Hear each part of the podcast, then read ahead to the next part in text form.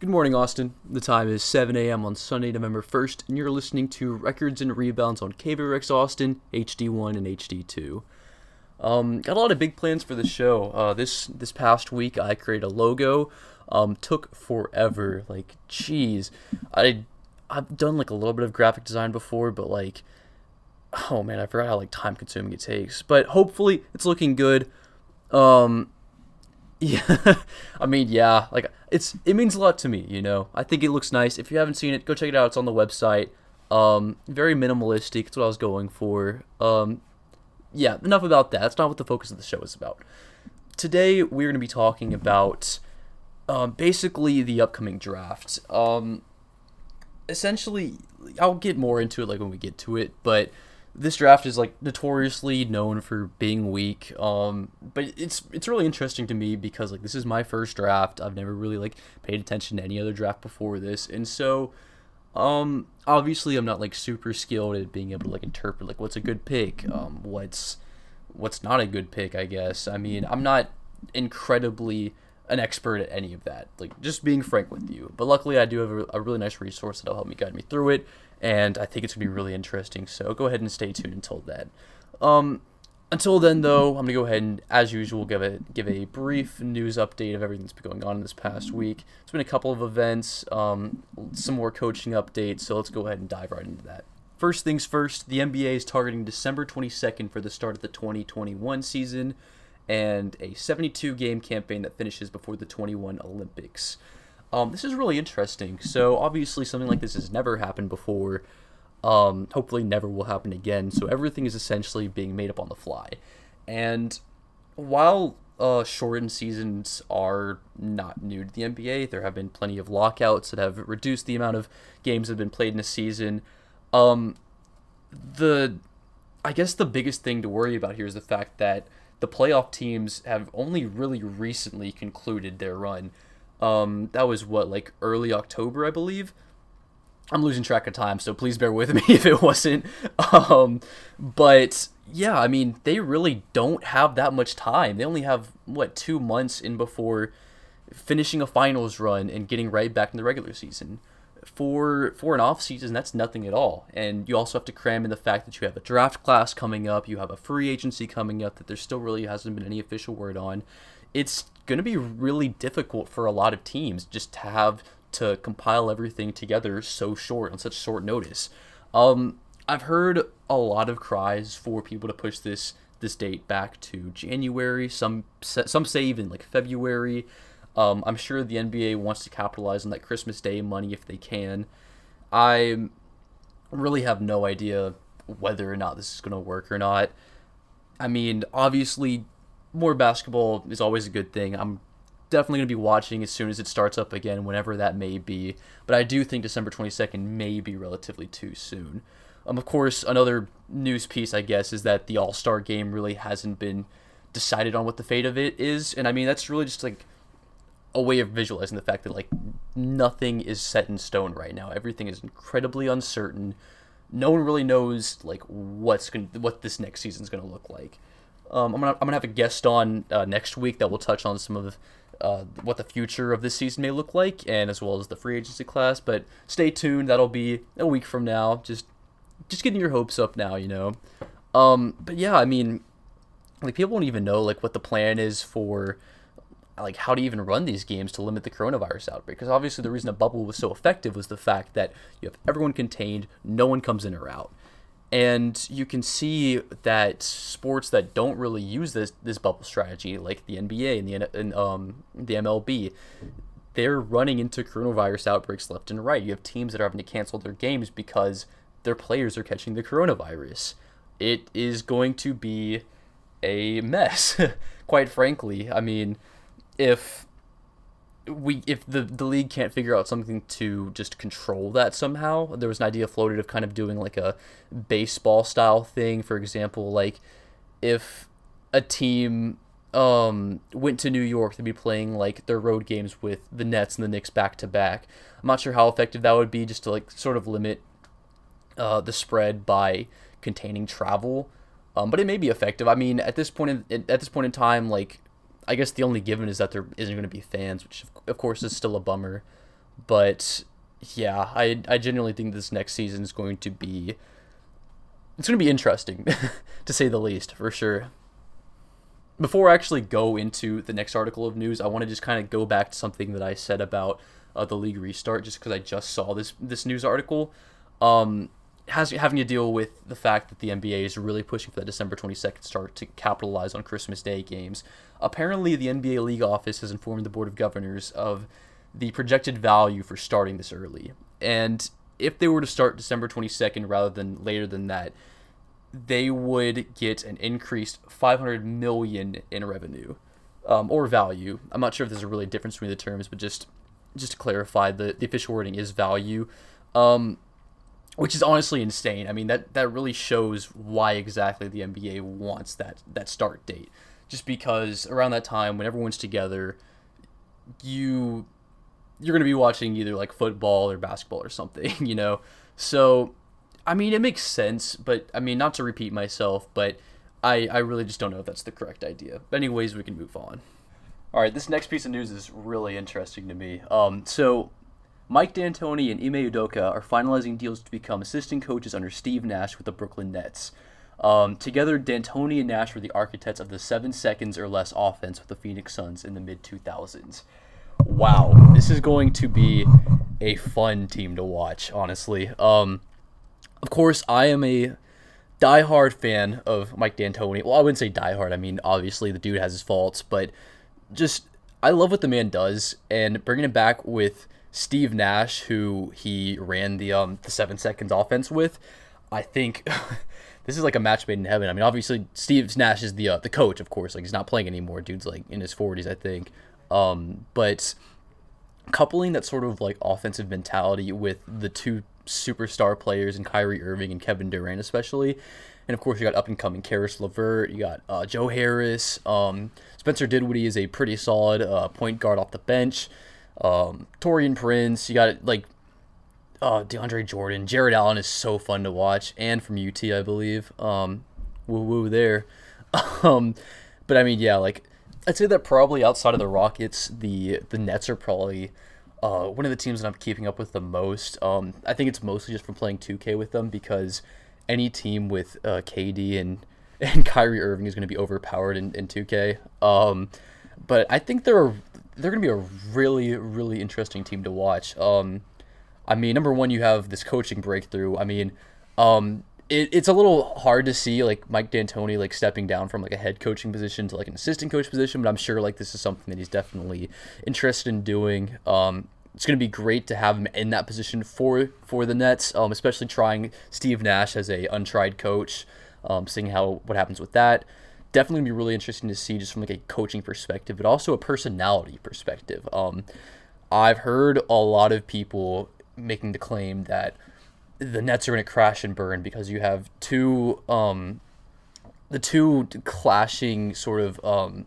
characteristics of like Kyrie Irving, which is very very brash, um, very argumentative, opinionated. He's known to be kind of like this um, awful presence in the locker room. Um, this is kind of like exemplified like after he left the Celtics uh, last year or um two years ago. Um, and you have KD who's like kind of like this really reserved, um, not necessarily like a go-to like leader. Like the dude is phenomenal at scoring, like he's amazing, but he doesn't really have like that same sort of like leadership characteristic that someone like uh, Chris Paul has, you know. Um, and I believe, yeah, he's coming off a uh, Achilles tear, which is definitely that's heartbreaking. Um, it's gonna be really, uh, if he doesn't come back fully to form, it's gonna be really difficult to watch, honestly. Um, but I'm sure, like, even if KD's still playing at like 80 to 75 percent of his former self, like he's still gonna be putting up like monster numbers. Um, like honestly, like he is probably, he's definitely like a top 10 scorer like of all time. Like, dude is a offensive menace and it's gonna be really interesting to see this pairing. Um, yeah, especially from like a personality like just point of view, and of course like Dinwiddie, like just watching him on Twitter, like endorse like Bitcoin and like talk about stuff like that. Like it's always fun to watch. So you have like a bunch of very strong personalities in one team, and a lot of people are saying that like that's really going to contribute to like a complete breakdown. Um, so I mean, yeah, like we really have to see like if this new coaching staff could really uh, get under these personalities, like make sure like everyone plays along. Um, these these claims might even be unfounded. Like who knows? Like there's a chance that like everything works out totally fine, and the the Nets end up being like the one seed or the two seed in the East. Um, I mean even like even if like things don't work out the best for them, like they still like just off manpower alone, they're probably going to be at least a four seed, which is honestly pretty solid. I mean, it is the East, so I mean the competition's not all there, but um, they're they're definitely going to be definitely better than this year. Anyways, I think that's probably just about enough for uh, the Nets. Definitely going to be a really interesting team to watch. Um, this is actually something that just came up today as I'm recording on Friday. Um, it's going to be. I mean, you'll see this later when I talk about the draft, but this is involving LaMelo Ball, who is, of course, like in the draft, um, very highly ranked as a prospect. But according to this rumor, uh, LaMelo Ball is struggling in interviews and could slip in the draft. Um, I mean, obviously, you're gonna have to wait and listen to my my draft um, analysis um, to see like everything that like what what teams see in Lamelo, like what teams are afraid of in Lamelo. But I mean, as someone who is projected to be one of the top picks, this is kind of difficult to see. I mean, he may very well like slip down to being like a low, uh, like eight ninth pick, which for someone who is like projected by some to be the number one pick, I mean, is going to be difficult. I mean, um, just definitely need to see like pay attention to that. Um, not really too much to say here. Like I'm not really too uh, knowledgeable of the details, but yeah. So keep the, keep this idea in mind as you go into uh, the next segment. But before that, we have a few more pieces of news to go. Next up, um, some more Houston Rockets news. Woohoo! The Dallas Mavericks assistant Stephen Silas is finalizing a deal to become the next head coach of the Houston Rockets. Um, like I talked about last week, back when there was the three main candidates in the form of uh, Stephen Silas. I don't I don't know if it's Stefan or Steven, but I'm gonna say Steven. I'm not entirely sure. I could be wrong. But anyways, uh, Stephen Silas, John Lucas, and uh, Jeff Van Gundy. Um, yeah. So I, last week I brought up like my like why each would be a good fit for Houston. Um, and I'm honestly I I can't be too mad with a pick like this. Um, of course, as I brought up last time, the Mavericks are the best ranked offense in the league right now, and I'm sure, and part of that is due to the the excellent coaching staff staff that they have over there. Um, and so bringing another offensively minded coach to Houston, which is a very, very offensive heavy team, could really prove beneficial, especially if we start using our star power less in the form of only doing like sticking strictly to Morey ball. I mean, we could do a lot more uh, interesting plays. Um, I believe this is his first head coaching job, so he's definitely not tested in that regard, but I think he has had pretty good success like as an assistant coach. Um, but I mean, yeah, like it it makes sense that we didn't hire Jeff Van Gundy. I'm sure he was asking for a lot more, and um, I suppose like even if we did hire him, we probably don't necessarily need a very defensively minded coach right now. I think just getting a rallying a team around this new offensive philosophy because I'm I'm certain that we're not going to continue like Morey ball like to the extent that it was practiced like under D'Antoni and Morey. I think it's very possible that just giving our roster construction will continue a sort of small ball lineup, but I really don't think that we'll be sticking to it as strictly as possible. It's really interesting to see like James Harden uh, actually shooting mid rangers for the first time in like forever. It feels like. Um, hopefully, we don't really regress back into like that sort of like isolation style ball, but I don't, I'm not too worried about that. Um, so I'm optimistic. I mean, for at least this coaching pick. Um, yeah, I'm I'm still not optimistic about the rest of the future for the Rockets though. um, I mean, yeah, like I talked about last week. I mean, the coaching woes are just the start of it. I mean, um, you're trying a new general manager now, even though Daryl Morey is like one of the best in the league. It's really really sad to see him go. Um, D'Antoni, of course, is a solid coach in his own right, but I mean, he can get a little caught up on doing one specific thing, which is what plagued the Rockets for the most part. Um, the ownership is still not ideal to say the least. Um, and like I mentioned, like we're stuck with those two like massive contracts that really limit what we can do in terms of our roster construction. Um, but speaking of roster construction for the Rockets, um, here's another piece of news that is really interesting, especially given last week's subject matter. Um, this Philadelphia 76ers are in advanced talks on a deal to hire Daryl Morey to oversee the franchise's basketball operations. Wow. Um, so that kind of blows um, the rumors out of the water that Daryl Morey was just like leaving the Rockets just like take a step away from basketball. Um, it's pretty likely at this point that he just kind of like it was a very spur of the moment. Like I don't want to deal with the ownership anymore. So definitely glad to see him staying back in basketball. Um, this is this is honestly huge. Um, so when I looked into it, apparently like president of basketball operations isn't the same thing as a general manager, of course, but like they can tend to have like some really similar roles. So there's a pretty good chance that like as this role, um, he sort of like takes away some of like the um the management pressure from Elton Brand and sort of like oversees some of like the trades and the um the construction that the the, the 76ers are doing and yeah, it's it's going to be incredibly interesting to see. Um, I'm also fascinated by the 76ers. They're in a relatively similar circumstances the Rockets um, in terms of like two really good players bogged down by like um, just awful contracts. In this case, they're with other players though. Um, yeah, I mean, it's going to be really interesting to see. Like, I've heard a lot of trade rumors of like like Harden to the 76ers for um, Ben Simmons or something. Like, I don't know if that's to happen or not. I mean, obviously, we can speculate all you want, but yeah, I mean, I I don't really know how this is to turn out. I mean, obviously, Daryl Morey is like an excellent general manager, um, but supposedly one of the reasons that like Doc got um, removed from the uh, the Clippers coaching staffs because he refused to listen to like the analytics team uh, of the Clippers, and pairing him with Daryl Morey is going to be really interesting to see like whether or not he decides to like start listening to analytics anymore now. Because um, I mean, with someone like Morey, you kind of have to. I mean, that's his entire that's his entire shtick, really. Um, but yeah, I mean, definitely interesting to see um, how the 76ers like go about, especially after this year, is absolutely heartbreaking. I had them going a lot further than they than they did. Um, they just ran into a much better team in the Boston Celtics. I mean, not much you can really do there. Um, and I think changing changing all the um, the coaching and um, to an extent like the the overall operations of the team could prove very beneficial for them. Um, definitely another team to look out for.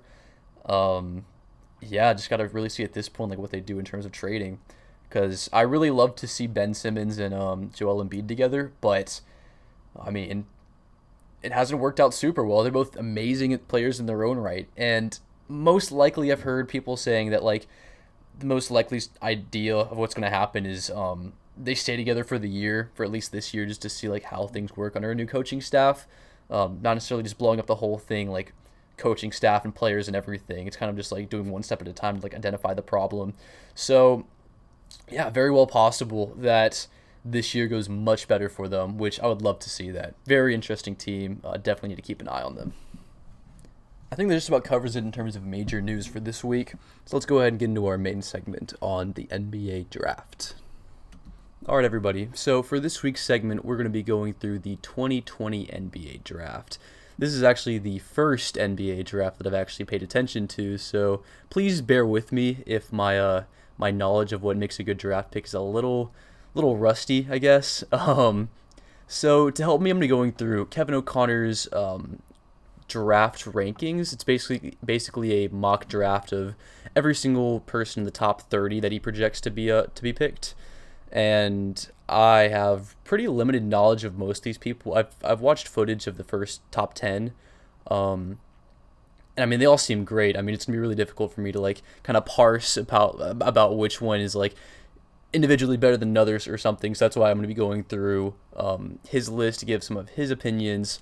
Um, I think a big thing to keep in mind about this draft that I've heard a lot is that it's actually fairly weaker than most other drafts. For example, uh, last year you had basically Zion and then Ja, and then after that it kind of just fell off. This year it's a lot more ambiguous, I guess you could say. Um, there's not really a major standout player. There's kind of like a bunch of maybe 10 or so people who are kind of like in that pretty decent tier, but they're not necessarily that like stand out like way above the rest. They're not like a superstar or anything like coming straight out of college. So basically just to kick it off, um, a few more words of advice. This mock draft also uses um, hypothetical trades, and so some of these teams that are drafting may not necessarily have this current draft pick right now. Uh, for example, this first pick that's coming up is actually a trade, a trade up by another team. Um, so it may not be indicative of where a team is actually drafting and, and their current place. Um, without further ado, I don't think there's too much else to say, so let's go ahead and get into it. Coming in at number one, the Charlotte Hornets send up their third pick and an unprotected first round pick for 2022 to the Timberwolves to get the first round pick. And with that pick, they choose James Wiseman from Memphis. Um, I've I've watched the footage of this dude, and he is quite simply put an athletic marvel. He has insane measurables. He is um, seven one. He has a seven six wingspan. That is absolutely ridiculous. Um, dude is a a beast completely. He's an active rebounder, uh, very high energy, um, pretty pretty big offensive role. He's a screener who rolls hard at the rim, and he can finish with lobs or with a pretty good touch that he has. Um, he has very strong post up potential. I mean, obviously the dude is massive. Um, not sure a lot of people want to be posting up with him. He has a pretty decent shot. Um, pretty good mechanics, pretty soft touch, but he doesn't necessarily have the range. Doesn't really shoot that much from the mid range or from three, which is pretty understandable for a big. Um, not necessarily a make or break at this point. I mean, even though the league is tending to more to tending towards more three pointers, I think it's pretty pretty okay for a big not to be able to have like a fully there shot. He's a pretty good athletic rim protector whose presence can deter opponents. Um, he has one of the biggest issues that he has is his um, his IQ, I guess you could say. Not like necessarily like his smartness, because he's an, he is a very smart guy but it's more of like a basketball IQ. I guess that's the the correct term for it. Um, so he basically slows down in games like when he has to read the floor.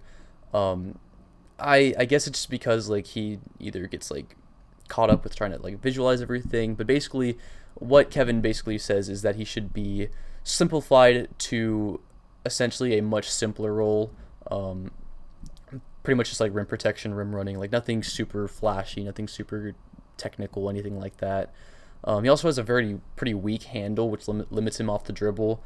He can miss some open cuts and deliver some inaccurate passes. Um, he's also pretty slow on the perimeter due to lack of quickness and shoddy footwork. He can get blown by pretty quickly. Um, he also can be a little bit late rotating. So he does have some defensive liabilities but he also makes up for it by being 7-1. He can be a great rim protector provided that he can work on his, his basketball IQ, being able to read the floor a little bit better. I, I would agree with having him like in a simpler role at this point in time, especially like if he can't keep up with the pace of the NBA, especially when you're playing against professionals coming straight out of if when you're coming straight out of college. Um, can definitely see him being a vital aspect for the for the Hornets. Basically, at this point in time, there's two teams that really covet him. I mean, most teams really do, but the only teams that really have a chance of snagging him are either the Golden State Warriors or the Charlotte Hornets. Um, so Kevin makes note of the fact that this trade kind of resembles the one in 2017 between the Celtics and the Sixers, where the Sixers drafted Markelle Fultz and the Celtics drafted Jayson Tatum. Um, pretty pretty clear how that one turned out. Um, hopefully this time it's working. It would, it would work better for the Charlottes if they did go ahead and decide to do that. Um, I think that's pretty much it for James Wiseman. I mean, just if you want to get a real real sense of what this dude can do, just watch some footage. Like he he flies through the air. He is absolutely incredible.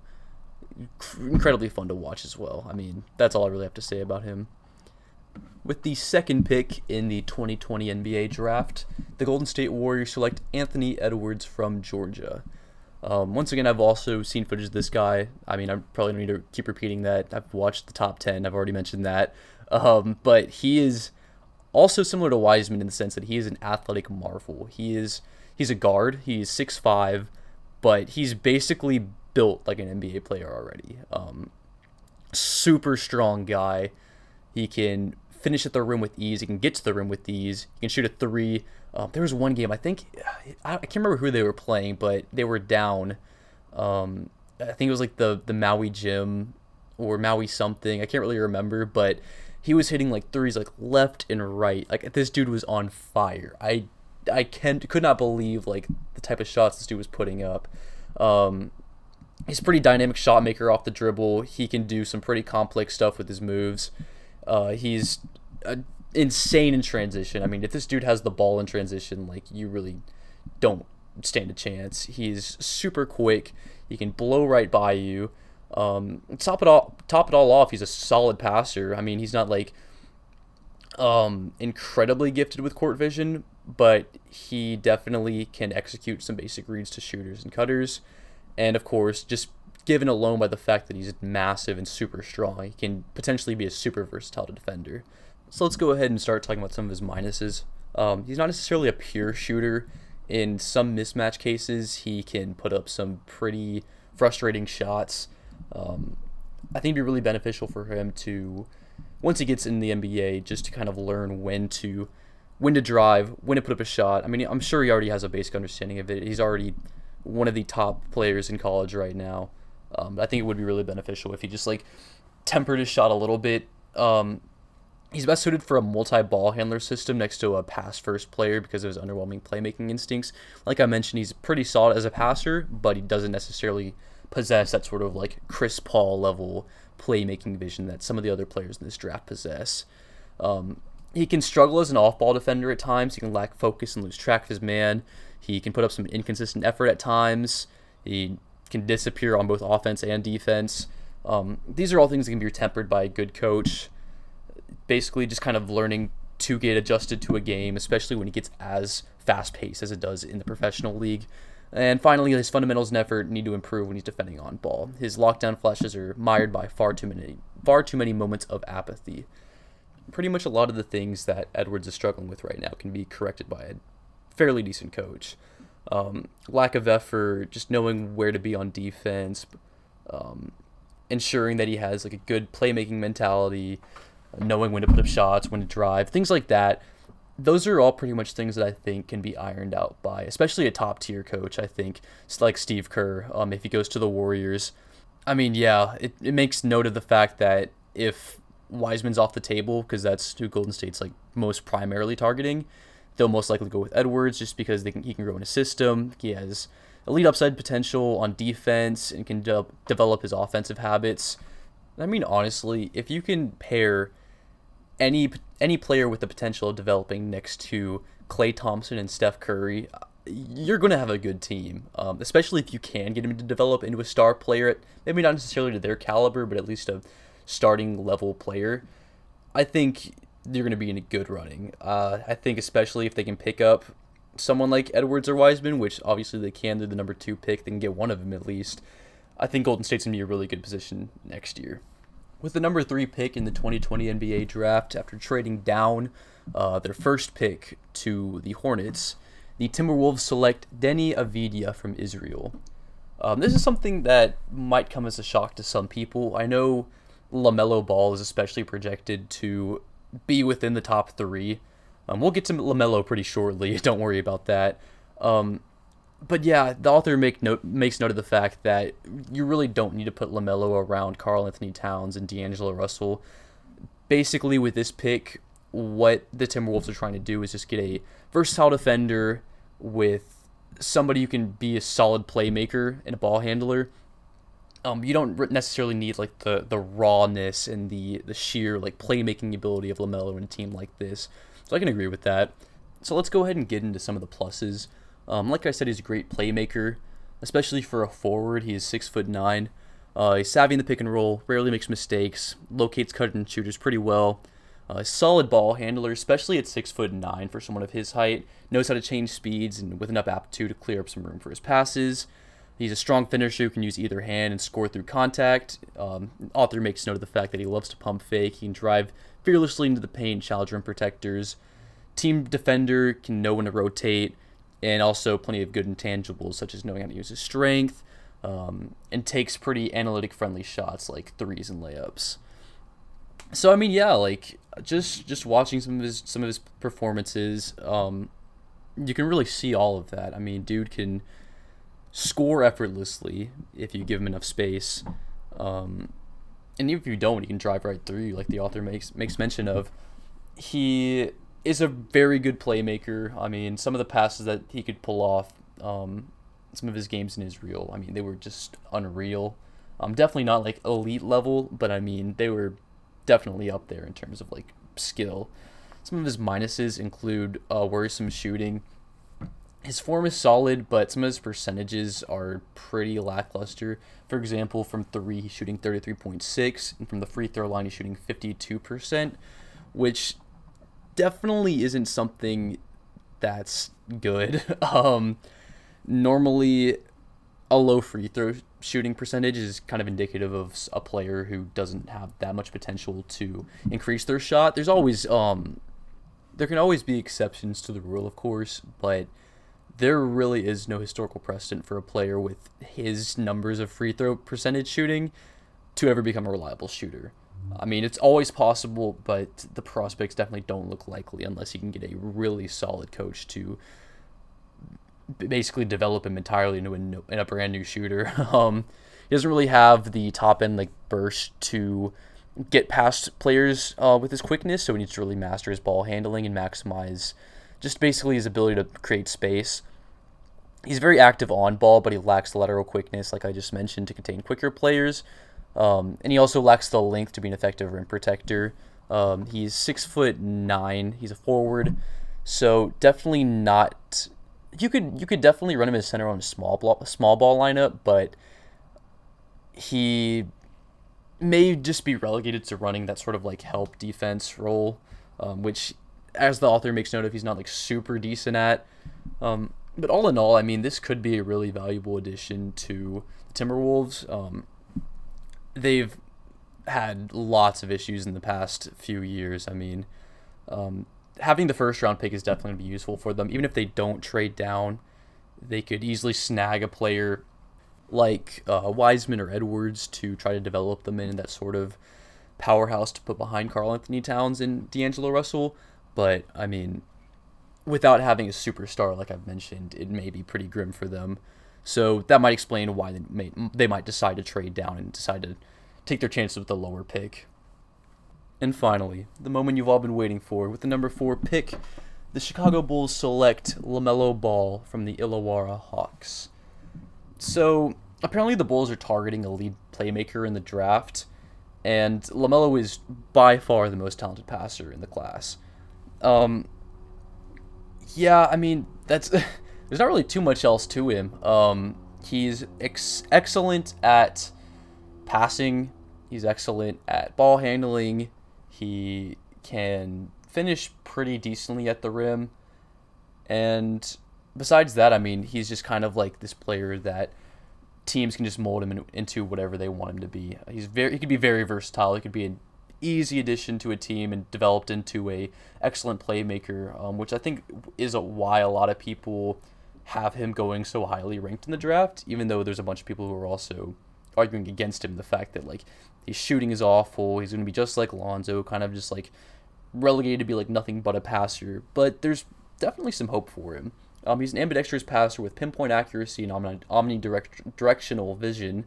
Um, really just testified to the fact that he can really he can get a lot done. I mean, one of the clips that I saw of him was this insane play where he drove to the rim, um, switched hands by going behind his back, and then once again switched back behind his back, but it was a pass to a to I think the center, and I mean it's it's very difficult to see passes like that coming out of um, an 18 year old who hasn't even entered the league yet. I mean it's it's insane. Dude has amazing court vision, and he's yeah he's not he doesn't even really even need to be he doesn't even need to be like developed into a good passer or anything he already is i mean you can work on his playmaking i guess but that's just about the extent of it um, excellent ball handler. He can use hesitations a ton. He always remains in pace, um, very in control of the tempo of the game. He can be pretty good as an off ball player. He cuts and adjusts to space behind the arc. Very good for rebounding for his position, and he's a pretty versatile defender. He can move quick laterally, and he's quite large for a point guard at 6'7. Um, he has the sides to comfortably switch onto wings if necessary. So, some of the minuses um, he can't really be classified as a great playmaker yet because of his decision making. He can put up some really poor shots way too early in the shot clock, um, and he settles really fairly often um, instead of attacking the rim when he should. His shooting mechanics, just like Lonzo, are pretty abysmal. He has no consistency, just a low release. Um, he has pretty decent free throw percentages, um, shooting about 72% from the line, which is definitely not bad. Um, definitely has the potential to be put into not necessarily like an elite shooter role, but he can definitely get his shot developed for sure. But he also doesn't really initiate contact. He tries to avoid it around the rim and he can lose discipline on defense. He doesn't really stay in his defensive stance, and he can usually switch instead of like fighting over screens and falling out of position when he when chasing steals. I mean, all in all, Lamelo is probably going to be the one to watch um, when everything's all said and done, no matter where he ends up on a team. He definitely has a huge upside, um, especially if he can keep up his elite playmaking and passing performances as long as he can hold that up, he can be a really sta- stable addition to pretty much any team. It what really remains to be seen is whether or not he can develop into that sort of like elite um, scorer as well, and if he can keep up his like defensive consistency. Those are the two things that really should be paid attention to in the future. With the fifth pick in the 2020 NBA draft, the Cleveland Cavaliers select Obi Toppin from Dayton, Ohio. Um, he's also a big. He's six nine. Um, he is similar to Wiseman in the sense that like just watching him, like you get this sense of like athletic marvel, like at watching what this dude can do. He some of the dunks that I saw him like pull off in college are just like like whoa. um, incredibly gifted athletically. He can glide through the air. He's a major threat in the pick and roll. Um, he also has a pretty soft touch for someone of his size. He's actually also pretty decent from three point range. Um, definitely not bad at it. I mean, he can definitely hit shots outside the arc when necessary. Um, definitely pretty good at shooting the shooting the three for for a big. Uh, most definitely, he's a nimble ball handler. Can attack the perimeter. He can also act as a strong playmaker. He can make quick decisions out of the short roll and can develop into a strong playmaking hub from the post. And of course, just based upon his pure size and athleticism alone, he can have the um, theoretical capability to be a really effective shot blocker. In terms of some of his minuses, um, he has a lot to be desired in terms of defense. He doesn't really know what to do when he has when he's faced with a screen. He's almost always out of the position. It's a very high center of gravity that limits his defensive ability in the post. Um, he can't really change directions very well laterally. So if he gets attacked one on one by a quicker defender, he's basically getting a quicker um, quicker attacker. He's basically getting blown by, and he also just overall doesn't have a lot of low low post scoring moves and is raw shooting off the dribble. Basically, whatever team picks him up is going to have to drill, drill, drill on his defense. That's the biggest overall issue with him. Because overall, as a scorer, like the dude is already NBA level. He is performing exceedingly well. He just has the pure athleticism to get by. Um, whether it be from the three, whether it be at the post, if he can just work on that defense of his, he can develop into a really solid player. So for the number six pick, we actually have another trade. Uh, it's currently held by the Atlanta Hawks, but in this hypothetical situation, they trade that for DeMar DeRozan and number 11 uh, from the San Antonio Spurs. I honestly don't know how I feel about this trade. Um, I don't really think it's a good idea to be sending DeMar DeRozan just for a slight upgrade, especially in a draft class that is kind of this lackluster. Um, of course, we'll get into some of the reasons like why they would want Isaac Okoro, but yeah, I really don't think you should give up DeMar DeRozan, especially he's still putting up what like 22 points per game. I think he can still be a really valuable uh, asset for the Spurs, and I'm not sure that doing this trade would be in their best interest. But obviously, I'm not a general manager; I could be wrong. Um, we'll we'll see if it happens or not. It's definitely interesting to think about. Um, I guess the reason why um, the author posits the fact that the reason they would want this player is the fact that he's really reminiscent of Kawhi Leonard, and as you probably know, the Spurs drafted Kawhi, or they traded for Kawhi after he was drafted back in 2011, and they have a really similar play style. They're both excellent defenders. Um, pretty solid on the offense as well. Definitely not amazing, um, but they're definitely really solid, especially on the interior. He's a great finisher who can deliver through contact. He can draw fouls. Has a really soft touch. pretty solid decision maker. He can move the ball, run pick and roll, doesn't force bad shots. He has really good handles. He can do crossovers, spins, hesitations. He's very versatile as an on ball defender with the strength to battle bigger players, and he has a lot of fundamentals, quickness, and intelligence to play on the perimeter. And finally, he's just really high IQ. He's a competitive defender who can excel with the team concept by rotating well and disrupting opponents' actions. Really reminiscent of Kawhi Leonard, just like reading through that. I mean, having someone who can just play excellent defense and also be a menace on offense um, maybe not to the extent that Kawhi Leonard is today. I mean, he's his numbers aren't awful. He's um, putting up 16.3 uh, points per game or per per 40. Um, he gets two assists per 40 or no per game in that case. Whoops. Uh, I guess the biggest downside would be, be the fact that his three point percentage is at 28.6% right now. So, probably not the type of person you want if you're looking for someone who you you want just like a three and D player. Um, but I don't think that's really what the Spurs are looking for at this point. Some of his minuses include the fact that he's kind of a stiff shooter with clumpy, clunky mechanics. Um, his shot, just watching it, it's pretty weird. Um, no offense to him. Um, and I guess it shows in the fact that his three point percentage is just so abysmal. Um, I guess it really makes up for it by the fact that he has like a really good touch around the rim, but he's definitely not suited to be that sort of outside perimeter shooter. He's a non-factor off the dribble. He is a pretty subpar free throw shooter, so yeah, his jumper probably isn't going to be developed super well, and he doesn't really have a lot of quickness or burst on drives to the rim, so some of his shot creating ability may never translate to the NBA. All in all, I can definitely see him going, especially in the top 10. Um, I don't really know about the trade like I mentioned, but it is certainly a possibility and definitely remains to be seen whether or not it happens. With the seventh pick in the draft, the Detroit Pistons select Tyrese Halliburton from Iowa State. Um, the Pistons really got screwed over this draft by getting a lottery pick so low. Um, I mean, the Pistons haven't been good for a very, very long time. Um, currently, their team's basically centered around Blake Griffin and um, D Rose, and of course, both those players have been hobbled by injuries definitely not still looking great for the future of their team. This past season, once again, they were abysmal. Um, and having a draft this low in a draft class that's this weak is definitely not ideal for them. However, according to scouts, they do want a playmaker, and Tyrese Halliburton can easily provide that role.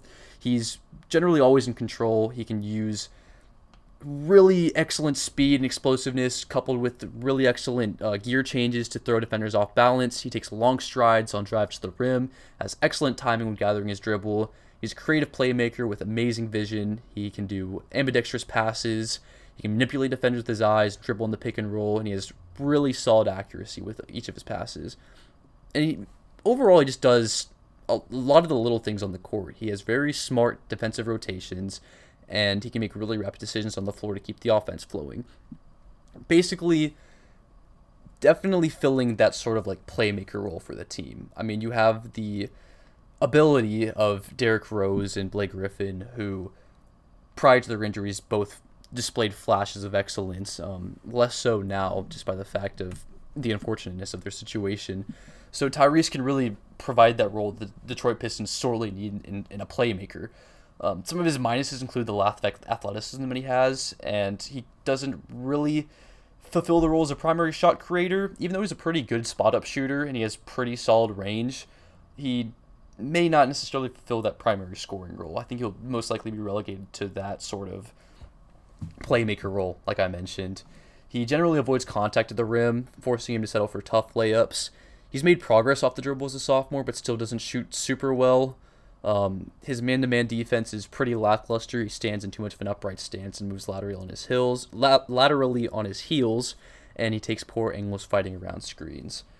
All in all, um, for a guard, I think the Pistons really can't do much worse, especially with their position. I really doubt they have the assets or the, the want to trade up in the draft. So I think Tyrese could be a really valuable addition to their team, especially if they are really looking for someone to sort of facilitate their offense and be molded upon by by their coaching staff to develop someone who can sort of just like lead the floor in times that they really need it.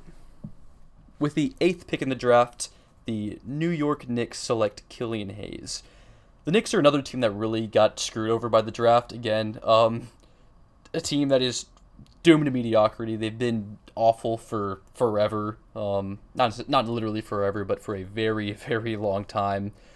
Um, and having the number eighth pick, yeah, it's obviously not ideal. However, this is really interesting because the author of this list actually ranks Killian as the top ranked prospect in the entire draft and could be an absolute steal for the Knicks if they can get him at number eight. Um, very surprisingly, I mean, yeah, I'm surprised he fell this far. Um, dude is he's phenomenal. He can do pretty much everything. He's a solid playmaker. He has amazing shooting capabilities. Um, shades of like D'Angelo Russell and Manu Ginobili he could really bring everything that the Knicks could need into one into one package. His playmaking is best is his best skill. He can whip around passes off the dribble. He's also a very creative pick and roll facilitator. He can get where he wants and knows how to manipulate defenses to create passing angles and openings to score. He's a fluid ball handler with a size to outmuscle smaller guards, coming in at a weight of 215 pounds at a height of 6'5". Um, he has an excellent touch with his left hand to finish difficult floaters and runners. He can initiate through contact very well. He displays major potential as an off the dribble three point shooter. His step back is absolutely phenomenal, and he's an absolute menace off the ball and could easily develop into a disruptive defensive helper. Um, his biggest issue is definitely the fact that he's incredibly left hand dominant. He rarely uses his right hand at all, really limits some of his scoring capabilities, really limits some of his passing capabilities. He also lacks a lot of burst and bounce, which can also hinder his finishing ability, which is, yeah, it's made even worse by the fact that he doesn't use his right hand. It severely limits the amount of options that he has at the rim. He lacks an advanced handle. He picks up his driven far too often. He's shifty, but he doesn't really create a lot of separation. And he occasionally has some lapses on defense and missing rotations and falling on his on ball stance. And overall, he just needs to be more vocal as a lead guard to take better command of the team yeah, I mean, if he can just work on the left hand thing, that's just watching some clips of him. That's obviously one of the biggest hindrances that he has. When he's when he's using his left hand, of course, like he's absolutely amazing, especially on offense. But it may run the same issue that Harden runs into, where the fact that teams basically play him off the left hand super hard. And in that case, if he can't use his right hand, he's essentially minimizes the threat. So ensuring that he really develops using that right hand would be incredibly instrumental for any team that drafts him. Other than that, though, he's pretty much the complete package. He's amazing on offense. He's solid as a playmaker. He's passable on defense. Easily could get work, get some work done on that, but he's definitely able to make it work. Um, overall, I think if he if he really does slide to eighth, that would be a steal for the Knicks and could definitely help their prospects for the future. With the ninth pick of the draft, the Washington Wizards select Onyeka Okongwu from USC. Apparently, the Wizards are looking for a big in this draft, and at this point, he's pretty much undeniably the best one available. The best way to think about this guy is essentially Bam Adebayo light. Um, very, very similar play styles. Um, dude is ferocious in the paint, very solid defender. Um, he's an excellent finisher with soft hands. He can catch tough passes. He has a really soft touch around the rim. And yeah, just like Bam, this dude can fly through the air and slam it down in your face.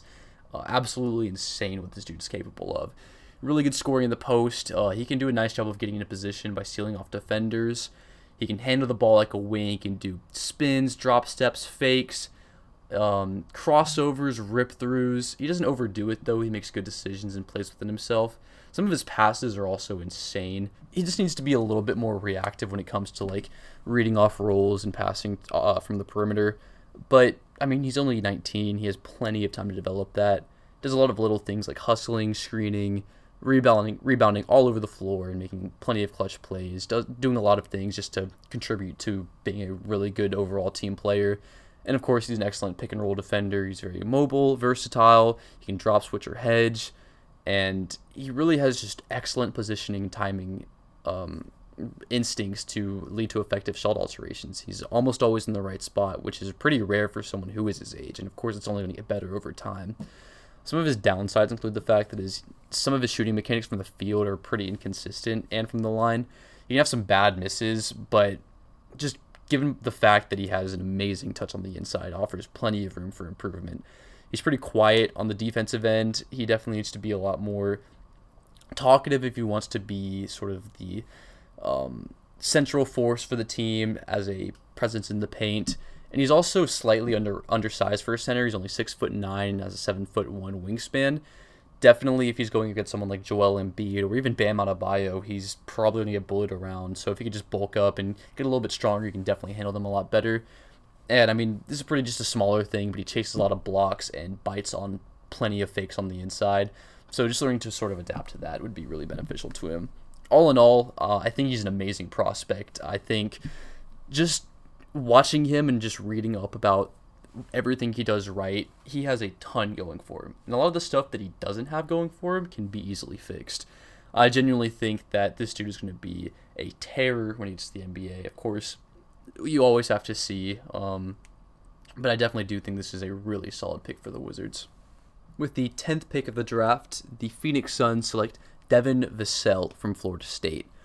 Um, Vassell's a pretty interesting one. Um, especially there was a recent video that surfaced of him displaying this sort of like new shooting mechanic that he picked up, and I mean it works for him, but it's also very weird. Um, definitely not what a coach wants to work with, or maybe the coach changed it to be that. I really have no idea, but it's definitely not sort of your typical shooting form. Um, could bode probably won't bode well. Probably is not a very good thing, but I mean, it remains to be seen. Overall, the biggest thing that he has going for him is just his defense. He is an amazing defender. Um, he just needs to work on his offense pretty much. Um, he can immediately help any NBA rotation. He's hyper alert on rotations. He can disrupt opponents' actions with timely digs and deter shooters from firing with fundamental closeouts. Does not stop hustling very, very important aspect on defense just to remain committed to the game. Even when a play seems over, he'll remain committed to it. He's impactful. He's very impactful when he's on ball uh, as a defender. He has the right blend of agility and length to defend guards and wings. He just needs to get a little bit stronger. He's a good spot up shooter with a high release, and he can display awareness of knowing when to move and cut off the ball. He's really excelled at developing his uh, off the dribble jump shot especially from being a freshman. Um, as a sophomore, he's done an excellent job of making sure he's developed that a lot. And he also displays a high level passing vision for a wing, even though he won't be the primary ball handler in the Phoenix Suns. Um, some of his minuses, he lacks the burst to beat defenders off the dribble and get to the rim. And even if he does get to the paint, he'll struggle struggle struggle to finish against contact. Um, this also is coupled by the fact that he has a really wiry, uh, wiry frame. He can limit his versatility against larger, stronger opponents, and he's not a very dynamic shooter off the catch, but given his recent improvements, it may be something that's correctable and may only get better with time. Overall, um, I think this would really be a good uh, addition to the Suns. I'm not super familiar with their team. Um, of course, the Bubble Suns were immaculate in the play, in the um, uh, continuation of the season this year. So picking up someone like Vassell just to be able to like act as a solid defender with the capability to be a, a secondary or tertiary shooting threat would be incredibly instrumental to the team. All right, everybody, that wraps up the top 10 draft picks, and I think we're going to have to call it there. Um, I was initially planning on doing all 30 picks uh, in this mock draft, but yeah, we can we can see that. I figured I could spend like a lot less time on each individual player, but that def- definitely didn't happen. So I think we're gonna go ahead and call it with 10 definitely gonna be a really interesting draft to watch. Um, yeah, I mean, all of this is definitely subject to change. Um, thank you very much to Kevin O'Connor for creating this mock draft. Um, yeah, I mean, definitely going to be really interesting to see. I feel like I've used the, the phrase really interesting like at least 50 times during this entire segment. Um, yeah, apologies if anyone else noticed that. Um, my bad. Um, but yeah, it's gonna be a fun draft to watch. All this is subject to change. Definitely gonna want to watch to see like how these rankings kind of compare to like what actually happens because like in a draft like this, everything is subject to change. Um, yeah, I mean that just about covers it for the draft.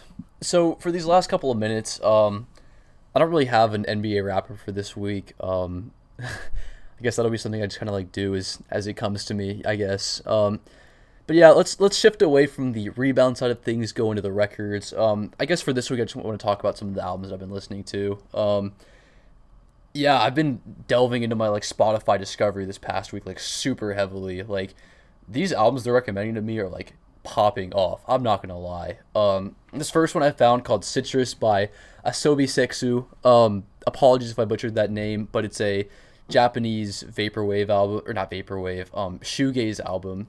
I don't know why I always mix those two words up. Like they're not the same genre like at all. Um, very different, but I guess the name is just similar. Um, it's super super fun, very poppy album. Um, yeah, I'm loving it so far. Some of these songs are complete bangers. Um, and yeah, the shift from like some songs in Japanese, some songs in English. I mean, it doesn't really matter to me because like when I listen to like shoegaze, I'm just like vibing to the melody, you know. But yeah, fantastic album. Really glad that I found it. Um, another shoegaze album I've been listening to is Series and Calypso in the Deep Time. Um, actually got recommended this by KVRX's own Jacob Zenner. Uh, shout out. Um, yeah, another another um, shoegaze album. Amazing. The first half of this album is just like pure bliss. I mean, I'm just like I'm loving every second of it. Um, yeah, the opening two songs especially like there's something about those melodies that are just like whoa. Um, yeah, I mean. not too much I really have to say. I mean, I just really love listening to this album. Um, very, very solid. Next up, I've been listening to uh, "Haunt You Forever" by Ricky Eat Acid. Um, sort of like this. I guess I'd describe it as like kind of glitch pop. Um, it's like electronic, I guess. Like I'm not really sure like what genre it would be, but like it's it's all instrumentals, um, a few samples here and there but I'm I'm really loving it. It's like this very it's um something about the production. I mean, it's just so like fun to listen to. Um especially Beautiful Girls. I mean, I think that's the most popular song on the album. Um might have heard of it, but I mean, yeah, I'm just there's something about like the way these tracks are produced. I'm just like falling in love um, I find myself like listening to this like constantly. Definitely an amazing album. Um, I mean, besides that, I've been going. I've been going through my regular rotation, listening to some some Dayglow, of course. Uh, shout out Austin native, um, phenomenal guy. He, I was gonna see him in concert until COVID screwed everything up. Um, but yeah, dude is absolutely amazing, incredibly talented. Besides that, uh, yeah, I mean that's those are pretty much like the main things I've been listening to and just like playlists and stuff. But yeah, that just about covers it for this week. Uh, be sure to tune in next week. We have a special guest coming on to discuss the upcoming free agency and start of the NBA season. It's gonna be very, very fun to listen to, so don't want to miss it. um, and yeah, thank you very much for listening to Records and Rebounds on KVRX Austin HD1 and HD2, and have a great week.